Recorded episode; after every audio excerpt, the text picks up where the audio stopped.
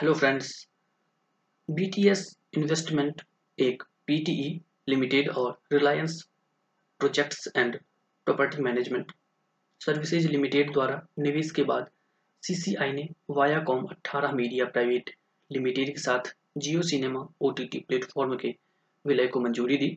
भारतीय प्रतिस्पर्धा आयोग ने बीटीएस इन्वेस्टमेंट एक पीटीई लिमिटेड और Reliance projects and property management services limited के निवेश के बाद वायाकॉम 18 मीडिया प्राइवेट लिमिटेड के साथ जियो सिनेमा ओटीटी प्लेटफॉर्म के विलय को मंजूरी दी है।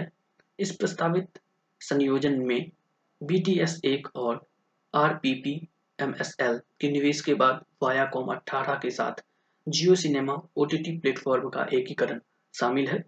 बीटीएस एक सिंगापुर के कानूनों के तहत निगमित कंपनी है। ये वर्तमान में सॉवरेन फंड बहुराष्ट्रीय कंपनियों और वैश्विक संस्थागत निवेशकों सहित विभिन्न निवेशकों से पूंजी जुटाने की प्रक्रिया में है।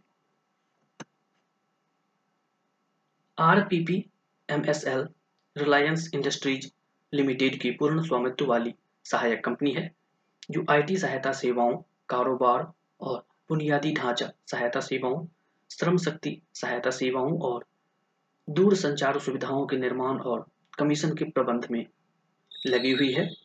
R P P M S L वर्तमान में Jio cinema O T T platform के स्वामित्व और संचालन के व्यवसाय में भी लगी हुई है।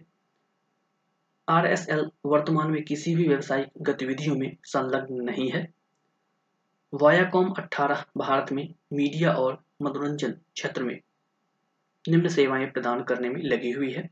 पहला, सफी जौंदर के चैनलों का प्रसारण। दूसरा वुड और वुड किड्स के माध्यम से ओटीटी वीडियो स्ट्रीमिंग तीसरा फीचर फ़िल्मों का निर्माण और वितरण, चौथा डिजिटल सामग्री का निर्माण और लाइसेंसिंग पांचवा, अन्य संबद्ध कारोबार।